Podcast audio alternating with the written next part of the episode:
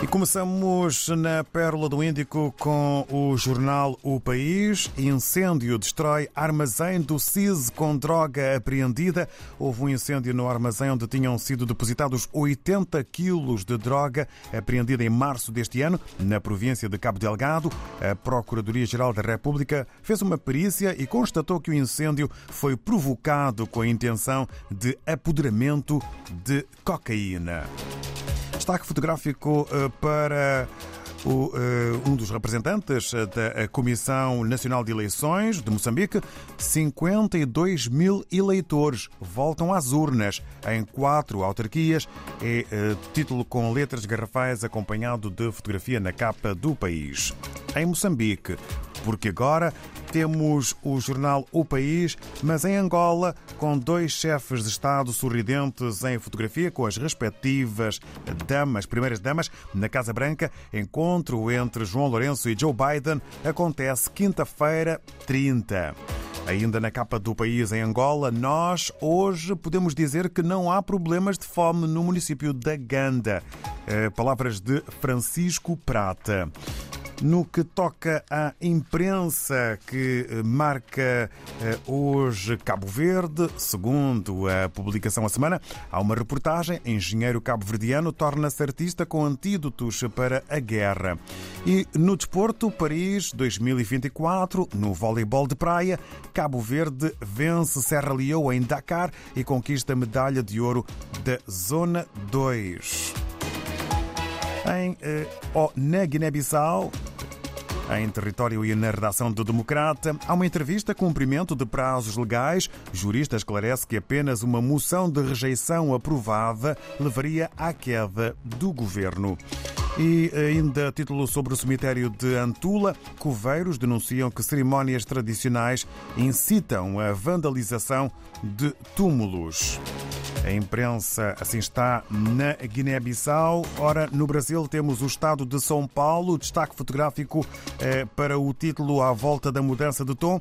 Milei convida Lula para posse e defende construção de laços. Futura chanceler argentina se diz a favor de acordo Mercosul-União Europeia. Ainda na capa do Estado de São Paulo sobre comunicações, teles se reinventam para buscar novas fontes de receita.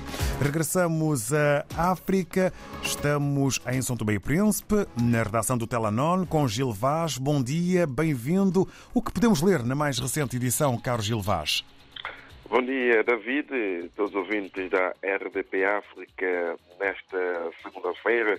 Para dizer que nesta mais uh, edição do jornal Telanon podemos ler como o grande destaque desta segunda-feira a imigração massiva intensifica a crispação entre o chefe de governo e o chefe de Estado, São Tomense.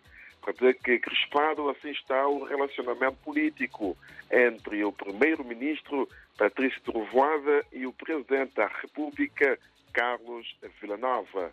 O primeiro sinal de crispação entre os dois dirigentes oriundos da mesma filiação política, partido ADI no poder, veio à luz eh, do dia após a presidência aberta de Carlos Villanova à região sul da ilha de São Tomé, onde o mesmo levantou assim algumas preocupações com a questão da aplicação do IVA, que agudizou assim eh, o custo de vida da população do distrito de Caué, que é o distrito mais considerado uh, o mais uh, pobre da ilha de São Tomé, e também a situação de carência dos professores. E em resposta, o primeiro-ministro disse que a situação já foi, de certa forma, desanuviada, mas isto não ficou bem claro. E na última semana tivemos mais um episódio entre os dois dirigentes com o Presidente da República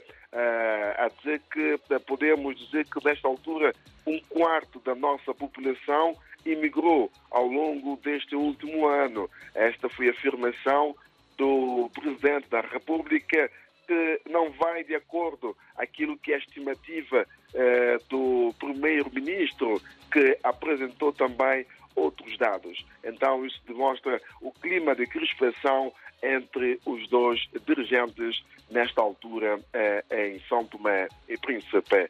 Também destacamos nesta segunda-feira eh, esta notícia que dá conta que o Presidente da República apoia o desafio do Vice-Presidente da Assembleia Nacional para estancar viagens.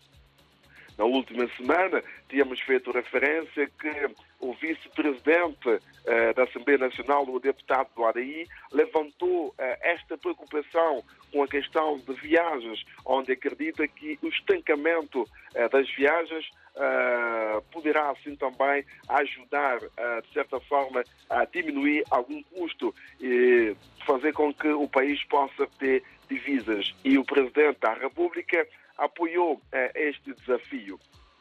É uma notícia que nós podemos conferir também nesta segunda-feira. Também nesta segunda-feira temos aqui esta notícia no quadro das mudanças climáticas, onde Praia Gamboa e Huaca travaram assim a erosão costeira e eliminaram um pântano e criaram marina eh, para uh, pirogas. A comunidade pescatória de Praia Gamboa, localizada nos arredores do Aeroporto Internacional de São Tomé, mostrou uma das provas de sucesso da execução do projeto de resiliência das zonas costeiras da África Central, UACA. Também podemos conferir eh, com mais detalhes eh, esta segunda-feira no jornal Telenor este artigo. Também destacamos eh, na, na agricultura com este título Sérvia quer ajudar São Tomé e Príncipe na produção do milho em grande escala. Então, também podemos uh, conferir esta notícia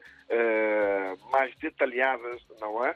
Lá mais para frente, aqui na recente edição do nosso jornal Telenor. Também destacamos nesta segunda-feira uh, este artigo que faz referência ao jornalista São Tomense, onde uh, temos aqui o seguinte título: Jornalista São Tomense José Bolsas apresentou a dissertação de mestrado no Congresso Ibero-Americano. Então também podemos uh, conferir esta notícia aqui na mais recente edição do jornal Telenor. Então, são essas notícias que nós fazemos destaque nesta segunda-feira, neste que é o primeiro dia útil desta semana que acaba uh, de começar.